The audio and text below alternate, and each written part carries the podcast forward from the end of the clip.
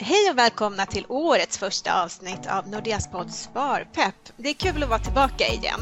Jag heter Erika Papagiannopoulou och idag så ska vi prata med en ung entreprenör som är ordförande i Unga Aktiesparare i Jönköping, jobbar extra här på Nordea och eh, pluggar till civilekonom.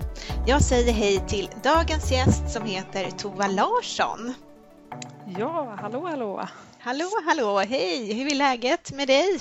Men det är bra, det känns jättekul att vara med här i, i podden. Ja, kul att du vill vara med. Ja, verkligen. Ja, och vi eh, fortsätter att spela in podden på distans. Så jag sitter här i Stockholm och du sitter på Nordea-kontoret i Jönköping, eller hur? Ja, men exakt. Jag tänkte att vi kan börja lite grann, eh, att du kan berätta om vem du är. Mm, men absolut, jag tycker du gjorde en, en jättebra presentation där. Men, eh, ja, jag heter Tova, jag läser till civilekonom här i Jönköping då. Och eh, ja, men utöver plugget så har jag ett företag som jag eh, ja, men driver genom att göra föreläsningar och kurser om privatekonomi och sparande. Det är ett eh, företag som egentligen har vuxit fram lite efter att jag har varit med i Unga Aktiesparare. Om man ska dela upp det så kan man se det som att jag, jag pluggar, sen eh, driver jag det här företaget på, lite på sidan när det passar och sen är jag ordförande i Unga Aktiesparare. Vilken intressant mix och så eh, jobbar du ju extra här i Nordea också. Ja, men jag är i kundtjänst här i Jönköping och främst så jobbar jag på under sommarna och sen lite då och då under hösten och vintern när det, när det behövs. Mm, skönt att kunna ha ett litet extra knäck sådär. Det låter som att det är en röd tråd i, i det du gör. Ja, men nu har det blivit det. Innan har jag testat lite allt möjligt, men nu har det faktiskt blivit en... jag känner att det finns ett liksom, koncept att det mesta har någon koppling till privatekonomi eller sparande eller så. Mm. Det låter som ett, ett bra spår tycker jag. Du är ju ordförande för Unga Aktiesparare i Jönköping. Men vad innebär den rollen?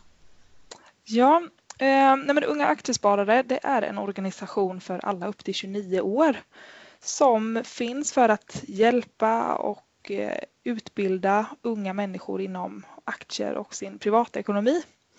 Så det är en dotterorganisation till Aktiespararna och i Aktiespararna där kan man vara med oavsett ålder.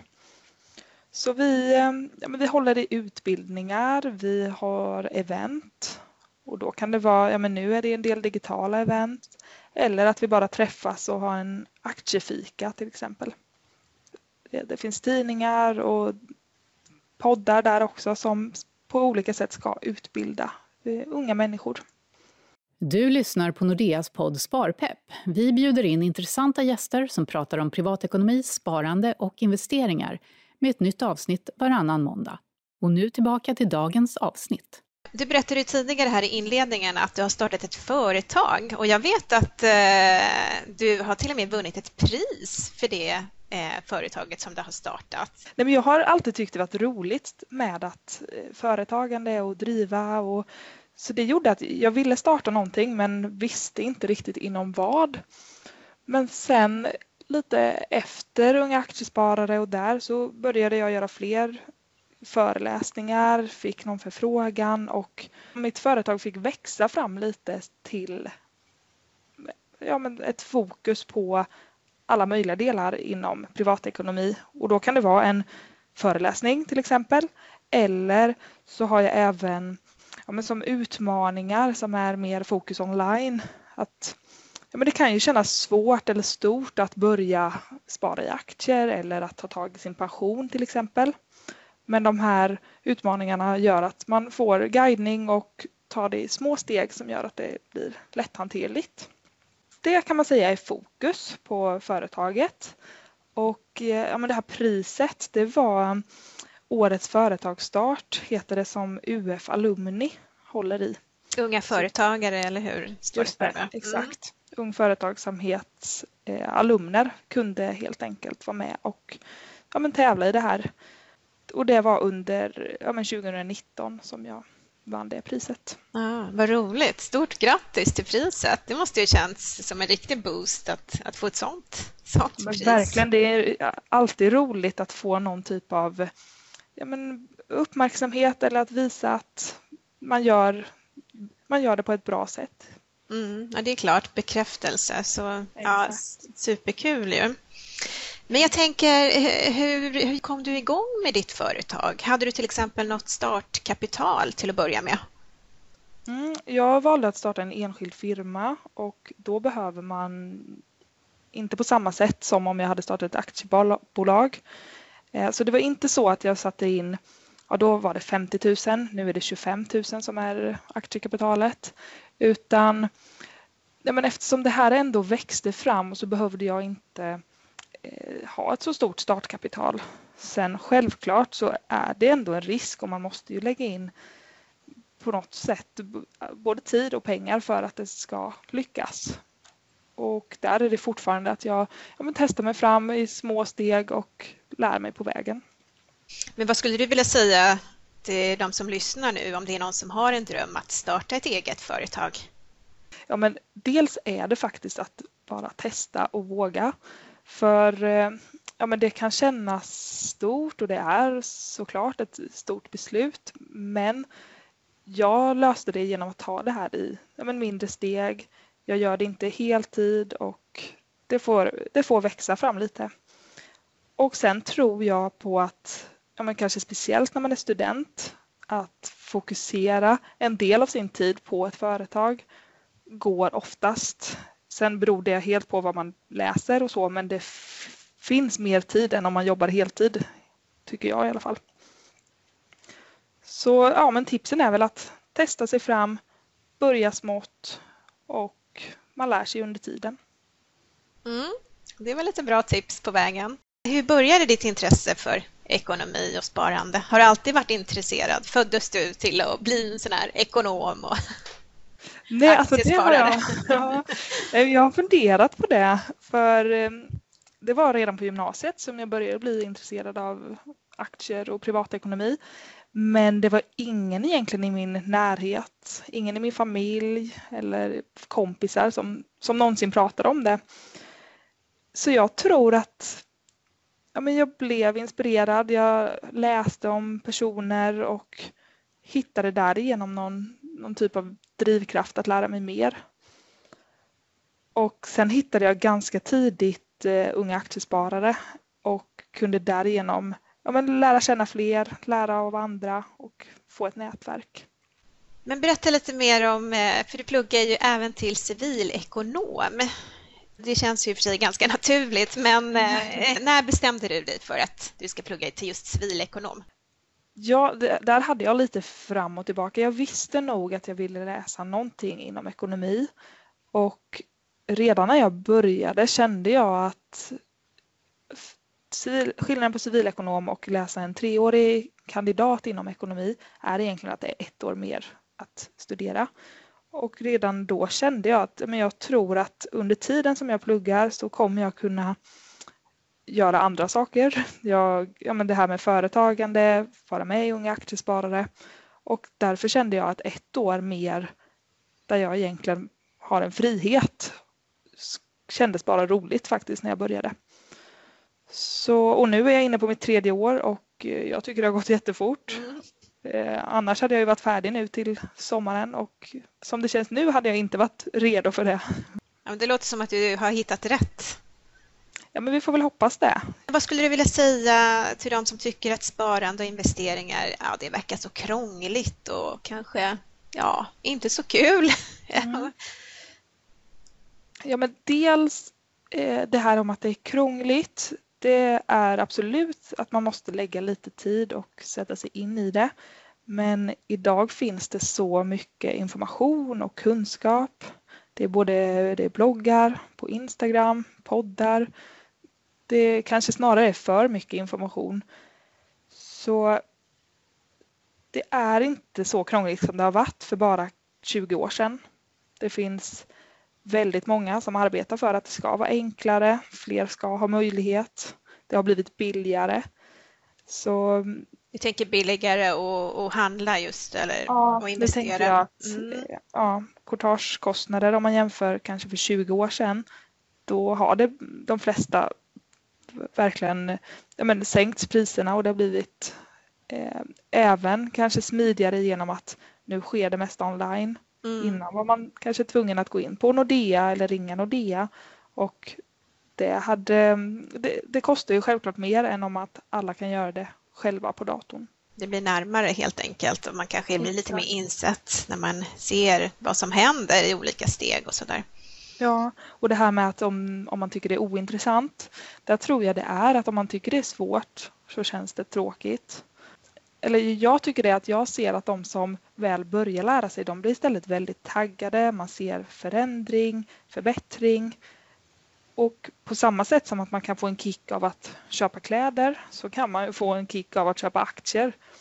Så det, ja, men när man lär sig så blir det roligt och när man ser att det kan utvecklas och att du själv utvecklas. Att man får prova sig fram också.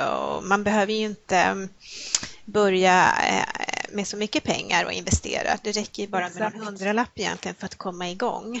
Och det är egentligen min nästa fråga här. Vad är ditt bästa tips för att komma igång? Ja, men den ena är ju faktiskt där att man kan börja smått eftersom att det är billigare, det är smidigare så kan man testa sig fram och jag tror egentligen det är då man lär sig. När man bara startar och testar. Jag skulle även säga att det är viktigt eller blir enklare om man hittar någon mer att prata med. Det kan vara en kompis eller ett nätverk eller Facebookgrupper där man lär av varandra, man hör andras tankar och ser vad som vad händer just nu och vad, vad kan hända när man investerar. Och även att i början att försöka ta några beslut som gör att du inte får för hög risk. Och då kan det vara att inte investera pengar som du behöver snart eller att sprida risken genom att investera i mer än ett bolag. Kanske också i någon lite olika marknader så att inte Ja, men det är lätt att hänga med på att man ser att oj, den här aktien har gått upp 500 procent den senaste månaden. Det måste jag ju hänga med på. Men att ta det lite lugnt och sprida risken så tror jag att man hänger med längre. Inte lägga alla ägg i samma korg. Exakt, det mm. blir en del sådana där klyschor. Verkligen, den klyschan. Ja. Ja. Den är, men den är rätt bra ändå att ha där i bakhuvudet. Exakt, det är faktiskt det. Mm. Mm. Men du Tova, hur hämtar du inspiration? Om man ska titta på liksom, sparande och den biten så tror jag det är mycket ja, men jag är med i Facebookgrupper där flera skriver om eh, företag, om hur de tänker i sin privatekonomi. Och sen även på andra sådana ställen så tycker jag att man får, ja men att följa ett konto på Instagram. Det finns absolut en risk att de här personerna men, påverkar en till vad man ska investera i. Men jag tycker att om man följer och får små portioner av kunskap eller nyheter så är det enklare att ta till sig det. Mm. Så dels sociala medier men även läsa böcker eller att prata med andra i min, i min närhet som också sparar eller liknande. Mm. Ja men precis och sen så det som du sa att man kan ju hämta inspiration från olika med sociala medier och så. Det finns ju väldigt mycket information där ute. Men har man också som du sa satt upp en tydlig strategi för sitt sparande och för sina investeringar då, då är det ju bra att man håller sig till den också så att man inte bara inspireras för mycket och gör som kanske alla andra för att det är väldigt individuellt också vad man har för, för strategi och, och så. Eller hur? Mm, ja men verkligen. Och där får man kanske istället försöka hitta inspiration i ja, men till exempel livsstilen eller hur man eh, tar beslut och fortsätta försöka själv bestämma över det man investerar i eller det man satsar i. Det låter klokt. Som vi har hört så har du ju väldigt många olika roller kan man ju säga. Men ja. hinner du verkligen följa aktiemarknaden? Ja, alltså jag kan väl erkänna att jag är inte alltid jättebra på att läsa kvartalsrapporter som alla bolag släpper och, utan sånt prioriterar jag lätt bort. Men det jag tycker är skönt det är att sätta en bevakning på de bolagen som jag är intresserad av och då får jag nyheter eller notiser om vad som händer just de bolagen som jag påverkas av eller de som jag är intresserad av.